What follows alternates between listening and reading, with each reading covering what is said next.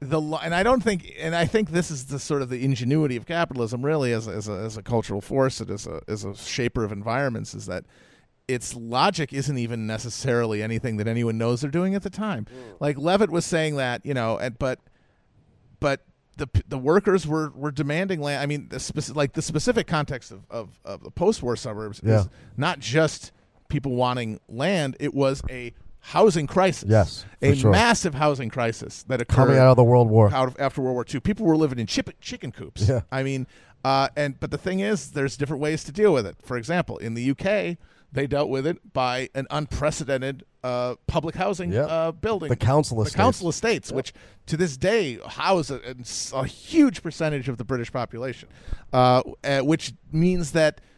To if you're an American for whom public housing is inherently a stigmatized thing, As it uh, became, yeah. uh, to to like to see the, the the vast number of people and the different you know uh, uh, uh, pe- people in almost every like scale of, of, of income and stuff who live in public what is technically public housing you just you don't even you can't even get your head around it Yeah. uh, but we chose another thing we chose uh, to build these suburbs and the function the functional reason because we both because the U.S. came out of World War II with the same like center left majority. Uh, it, it- you know uh, it wasn't a workers' party like the Labor Party was, but it was still a party that was the backbone of its electoral support came from the working class, as the Labor Party in Britain. But the difference, that free real estate, baby. Free real estate, It's folks. that free real Oh, estate. man, Because like you're it in the. UK, you're in this tiny packed little fucking island. Oh, you got a car. Good. What are you going to do with it? I mean, they they suburbanized, but nothing on our scale Right. because they didn't have the land. And we to- had the ability to do that. We did, and and it was part of our tradition. Yes. right? it was our go-to at, at that moment, and others.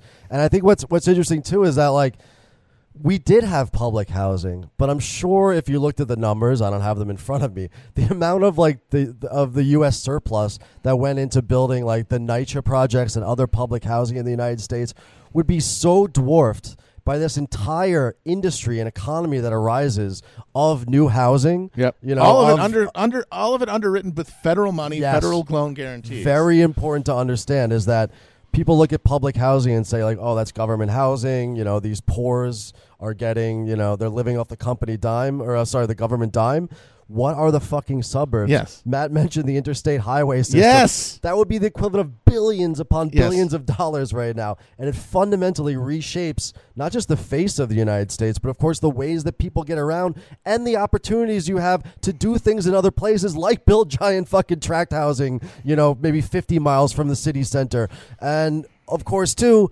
while these public housing projects are being built out of this housing crisis you're talking about uh, in the in the late 40s and into the 50s, you also have things like you know, the GI Bill and the Federal Housing Administration and massive uh, lending subsidies that are given to Americans, especially you know white veterans of that Second World War it isn't just the built environment that's subsidized, but it's also directly saying to working class people, if you leave this city, especially white working class people, if you leave the city and go out to the suburbs, you'll get a house for you know seven hundred dollars down. It's going to end up costing you four thousand dollars in that day's money.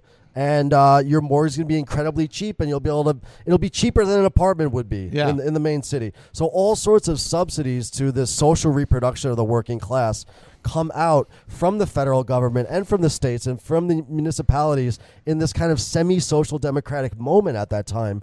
But again, like the what uh, the results of this of this sort of um, grand project of a strong federal government are not for greater social solidarity. They in fact are for the.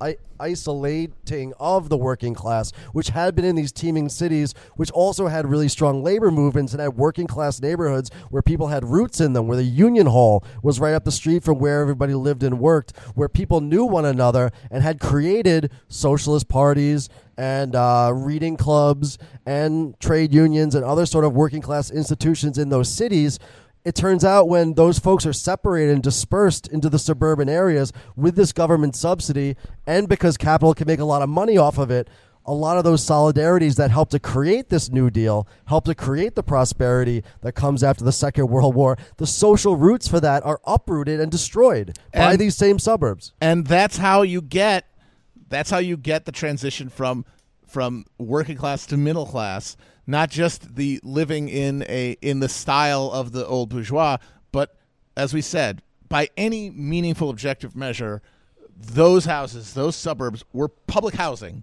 in the sense that they could not have existed, could not have existed at any, could not have been viable for a moment Except without for the illusion you have that you made made it yourself. right? Exactly, and that's what's the difference. Yeah. that's the difference between the middle class and the working class. It's a fully you're a working class. Yes, you're a worker, but you you live in a house that you think and that this culture tells you is your house, but by any stretch is the product of yeah the last gasp of the New Deal, the last gasp of social democracy.